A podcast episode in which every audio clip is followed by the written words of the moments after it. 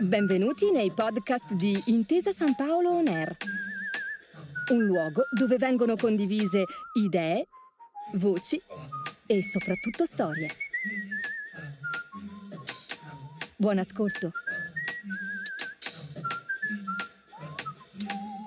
Il ruolo dello Stato nella società, nell'economia, nella sanità è un argomento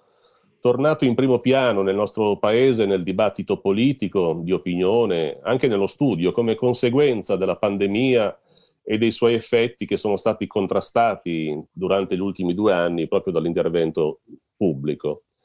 Con il professor Fabiano Schivardi, docente di economia e prorettore della ricerca alla LUIS, approfondiamo questo tema che è stato al centro del Festival dell'Economia di Trento Benvenuto professor Schivardi su Intesa San Paolo Onere, è un piacere averla con noi. Buongiorno a tutti. Eh, dunque professore, il ritorno dello Stato, cioè il tema del Festival dell'Economia di Trento, è un fenomeno secondo lei momentaneo, indotto dall'emergenza, oppure è il segno di un nuovo ruolo della mano pubblica in Italia e anche nel mondo per la verità? Ma la storia ci insegna che il ruolo dello Stato nell'economia segue un andamento a pendolo, cioè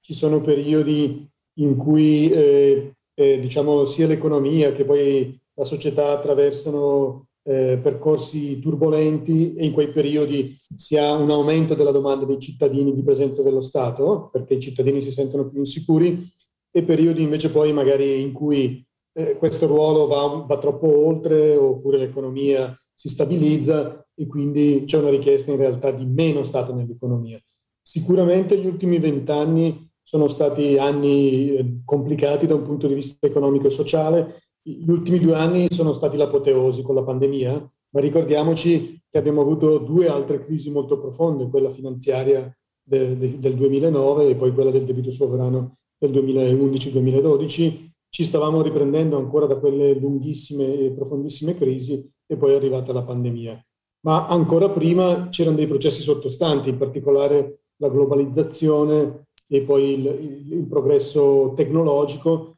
che ha intaccato la classe media, ha reso i lavori, diciamo così, meno, meno sicuri, di una, non di tutti, ma di una larga parte della popolazione e quindi ha fatto sentire eh, queste, questo combinato disposto, insomma, di crisi cicliche e poi anche di, di, di movimenti più di lungo periodo, cioè tecnologia e globalizzazione, hanno reso i cittadini più insicuri e in questo caso il pendolo, la storia ci insegna, si sposta verso un maggior ruolo dello Stato. L'esempio classico è quello della reazione in tutto il mondo dopo la pesantissima crisi del 29. Ci fu una forte presenza dello Stato nell'economia che andò avanti fino poi agli anni 60-70, a quel punto però si cominciò a percepire che forse la presenza dello Stato, il pendolo si era spostato un po' troppo dalla parte eh, dello Stato nell'economia e quindi ci fu un processo così di, di inversione e di una maggior presenza del privato. Oggi il pendolo si è rispostato o si sta rispostando di là per queste contingenze, ma è difficile dire se tra vent'anni ancora staremo a parlare di queste cose o magari ci sarà stato poi un ritorno verso un sistema con meno Stato e più privato. Ecco, professor Schivardi, a Trento abbiamo sentito mh, metafore anche di natura sportiva e calcistica per spiegare un po' l'intervento dello Stato nella società e nell'economia. Eh, regista, arbitro, giocatore. Il ministro Colau ha proposto, mi sembra per la prima volta, la definizione di Stato allenatore. Ecco, se, se guardiamo oggi diciamo, la situazione italiana, qual è la definizione che condivide o preferisce e qual è il motivo? Guardi, rivendico, rivendico l'invenzione della, della metafora calcistica. Sì, eh, l'ho, l'ho letta, è per quello che glielo propongo. Lo so, lo so, però non so se Colau l'ha sviluppata indipendentemente o l'ha letta anche lui sul programma. Io nel, nel dibattito eh, che ho in qualche modo eh, aiutato a, a, a, organizzare con la giornalista Paola Piccolo del Corriere della Sera, avevamo proposto questi tre modelli possibili dello Stato. Lo Stato arbitro, che è lo Stato che fondamentalmente fa le regole, ma non entra direttamente in partita.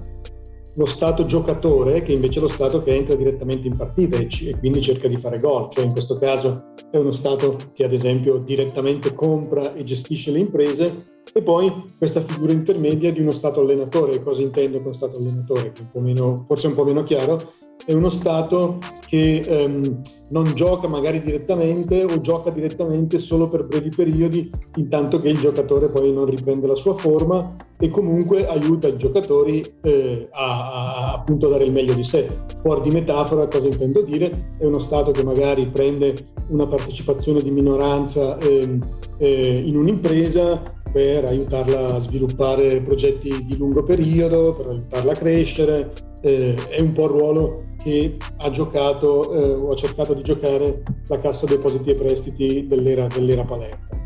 Quindi eh,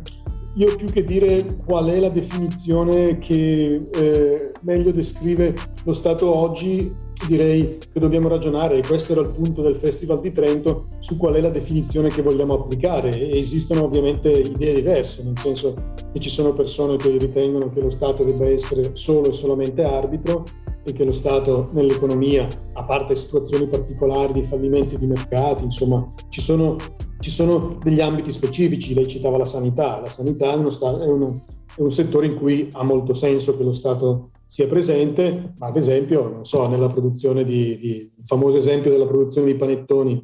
che all'epoca dello SME anche rientravano eh, fra le imprese eh, controllate dallo Stato, forse non, molto, non, è, non, ha molto senso che lo Stato lo faccia. Ci sono altre persone che invece ritengono che i fallimenti di mercato sono molto molto estesi e quindi lo Stato deve essere presente eh, eh, pesantemente nell'economia. Quindi eh, in questo momento sicuramente lo Stato c'è attraverso anche i crediti garantiti, la cassa integrazione, è stato un supporto ciclico dato durante la pandemia, ora il dibattito è finita la pandemia, dobbiamo pensare a uno Stato che comunque si ritira verso più un ruolo così, di, di, di, di arbitro e magari un pochino di, allenatore, oppure vogliamo che lo Stato rimanga nell'economia e in modo più, più persistente, magari faccia anche da giocatore. Certo. E qui siamo nell'ambito del dibattito. Ecco, nel dibattito naturalmente dobbiamo tenere presente forse che nonostante la stagione delle privatizzazioni del nostro sistema a partire dagli anni 90, eh, è rimasta una presenza forte delle imprese pubbliche nell'economia, cioè le ferrovie, le poste, l'ENI, l'Enel, e adesso stanno tornando ad esempio quello che rimane dell'ex Silva e anche le autostrade. Allora, questa presenza massiccia, secondo lei, è un limite oppure è un'opportunità per la crescita del Paese nelle condizioni attuali, nelle condizioni che stiamo vivendo, che sono di difficoltà ma anche di speranza di una forte ripresa? Ma guardi, io direi che uh, i casi, ad esempio, di ferrovie, poste, Eni, Enel, che lei cita, eh, la presenza quelle sono tutte imprese, tra l'altro, di, di, di, di, diritto privato, ma con un azionista Stato che è un azionista tipicamente di minoranza, ma con una, un pacchetto di controllo, che sono in settori particolari. Sappiamo che le ferrovie devono fare anche le infrastrutture, eh, l'Enel, l'Enel non fa più le infrastrutture, però insomma sono tutti settori con un'alta componente di rete che forniscono servizi strategici in cui qualche forma di fallimento di mercato è presente. Ehm, gli, altri, gli, altri, due esempi invece che lei ha citato, eh, l'ILVA, le autostrade, aggiungerei anche all'Italia e molti degli altri tavoli di crisi di cui si discute al Ministero dello Sviluppo Economico, secondo me più che di un limite o di un'opportunità per la crescita del Paese, indicano una debolezza di, di, del settore privato in queste particolari esperienze, cioè indicano il fatto che l'ILVA è stata privatizzata per sperare di superare i limiti gestionali che lo Stato aveva, aveva dimostrato, ma questo non è successo. Per certi versi i problemi dell'ILVA si sono acuiti, poi eh, adesso i tentativi di, di riprivatizzarla con ArcelorMittal non hanno funzionato bene è un problema molto complesso perché l'ILVA ha una forte esternalità negativa in termini di inquinamento ambientale, quindi si sovrappongono a considerazioni puramente economiche e anche considerazioni ambientali rispetto alle quali diciamo, la sensibilità dell'opinione pubblica è molto cresciuta. Però rileva sicuramente il fatto che l'Italia non è riuscita a stare in piedi con le sue gambe in vent'anni di privatizzazione e autostrade caduta su dei, dei, diciamo così, dei limiti mostrati nella, nella capacità di, di, assicurare un buon funzionamento delle infrastrutture e col dramma del ponte Morandi. Quindi mi sembra che sia un esempio di eh, esperienze private che non hanno funzionato bene, che lo Stato entra in qualche modo per correggere. Io credo che sarebbe opportuno che, sarebbe, che fosse un, un, un, esperimento temporaneo, che lo Stato cioè correggesse queste storture, ma poi io non credo che lo Stato si debba prendere carico di produrre acciaio o di far volare la gente. Io credo che queste qui siano attività che fanno meglio i privati. Certo, certo. Professor Schivardi, lei ai suoi studenti insegna ancora eh, la formula dell'economia mista, cioè quel mix di privato e pubblico che noi in Italia abbiamo eh, spesso ritenuto alla base dei successi dell'emancipazione economica del nostro paese nel dopoguerra. È un modello che ci può essere utile ancora? Guardi, eh, qui non ci sono risposte ovvie e, e, ognuno è un po' guidato da quello che ha studiato, da quello che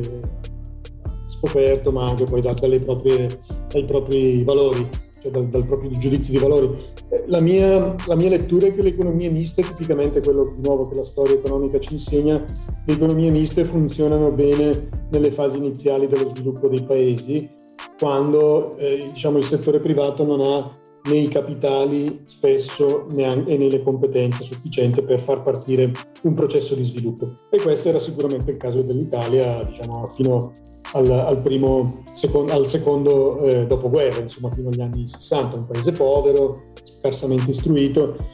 Però di nuovo l'esperienza ci insegna che quando poi un'economia si sviluppa, appunto il settore privato dovrebbe eh,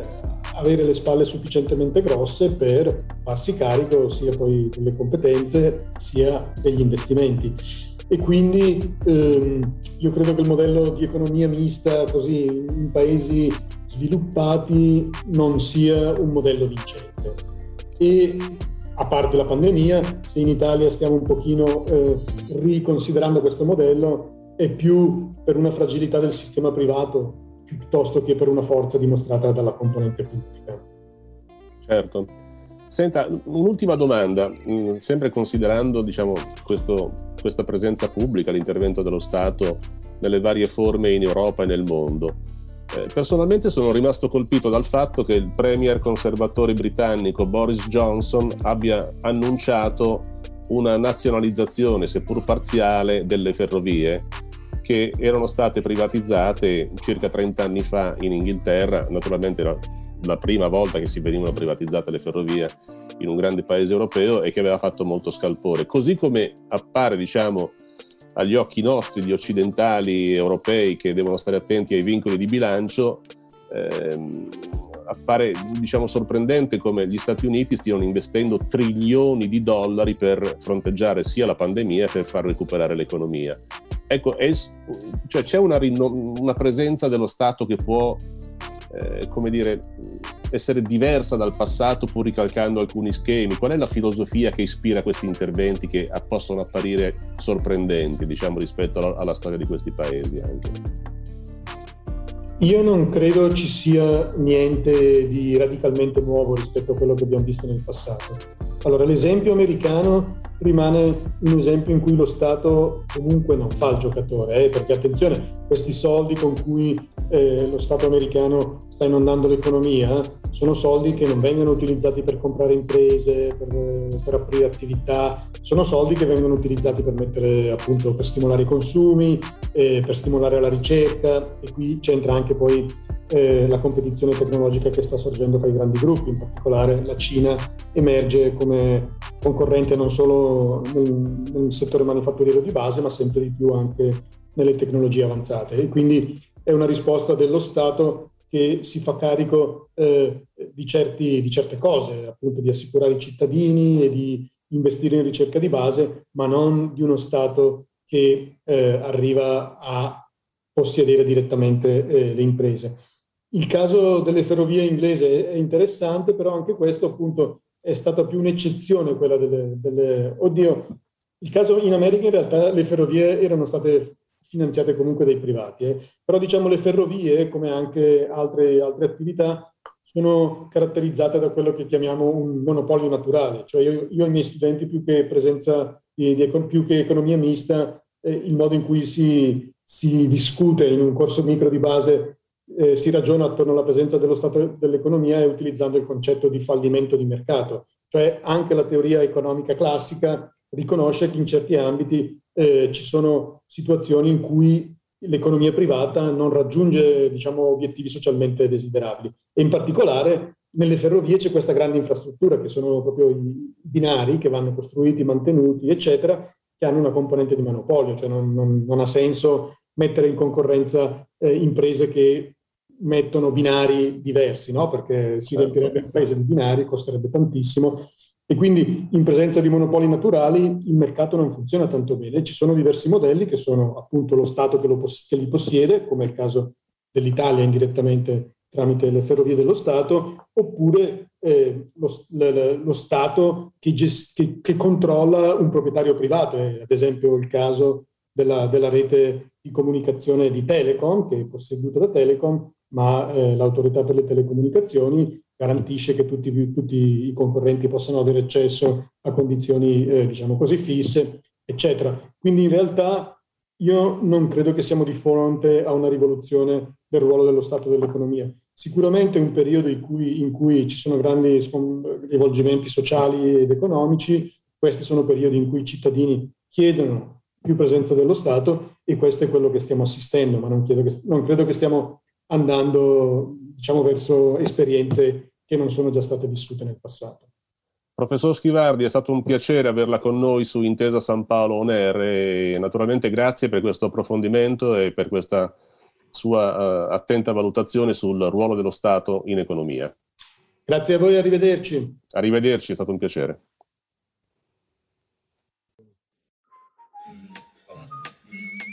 Grazie per aver ascoltato i podcast di Intesa San Paolo On Air. Al prossimo episodio.